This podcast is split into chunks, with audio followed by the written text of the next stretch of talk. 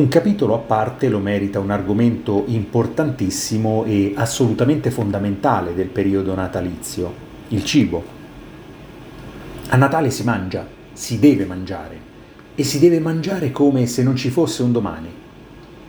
Ci si troverà di fronte ad una eruzione di cibo che durerà per almeno tre giorni in un trionfo di antipasti, fritture, timballi, arrosti, panettoni, pandoro, torroni, frutta secca e non, cioccolata e Dio solo sa quant'altro ancora.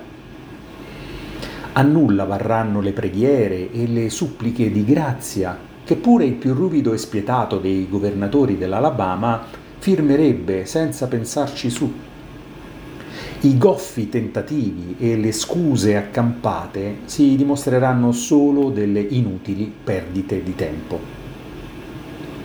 Basterà la soave vocina, accompagnata dall'occhio semilucido, di mamma, zia o nonna, che dirà Ma come? So che ti piace tanto. L'ho fatto apposta per te. È da due giorni che friggo in burro. E l'estremo tentativo di svicolare sventolando analisi del sangue con dei valori al limite del trapasso, verrà stroncato di netto.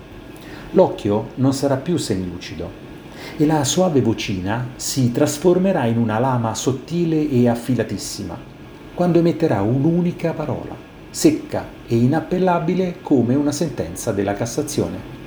Mangia. In questa situazione che anche io mi troverò ad affrontare a breve, mi torna in mente e mi sarà di conforto e di ispirazione l'epico discorso alla squadra che un impareggiabile Al Pacino fece nelle vesti del coach nel film Ogni maledetta domenica. Non so cosa dirvi davvero. Tre minuti alla nostra più difficile sfida personale. Tutto si decide oggi. Ora noi o risorgiamo dalla buffata o cederemo un centimetro di girovita alla volta, un boccone dopo l'altro, fino alla disfatta. Siamo all'inferno adesso, signori miei, credetemi.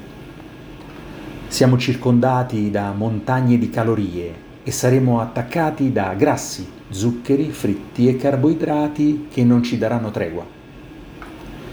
Le nostre difese si sbricioleranno sotto i colpi implacabili dei primi ed i secondi non saranno certo più indulgenti con noi.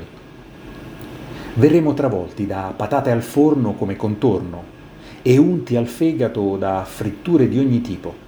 E vana sarà la nostra ultima resistenza di fronte ad una fetta di pandoro e un pezzo di torrone al cioccolato. Ma tutti quei centimetri possiamo ancora risparmiarceli e un barlume di speranza ancora ce l'abbiamo ed è costituita da poche semplici ma chiare parole. No, grazie, sono a posto così. Se sapremo reggere all'urto ipercalorico e sapremo usare questi sostantivi, allora ne usciremo ancora indenni o comunque vivi. Perciò o noi resisteremo alla bufera da sopravvissuti o saremo annientati definitivamente. Sono i cenoni delle feste, ragazzi. È tutto qui. Allora, che cosa volete fare? Sono Evaristo Tisci e questo è il mio podcast che si chiama Perché? Ma forse lo cambio.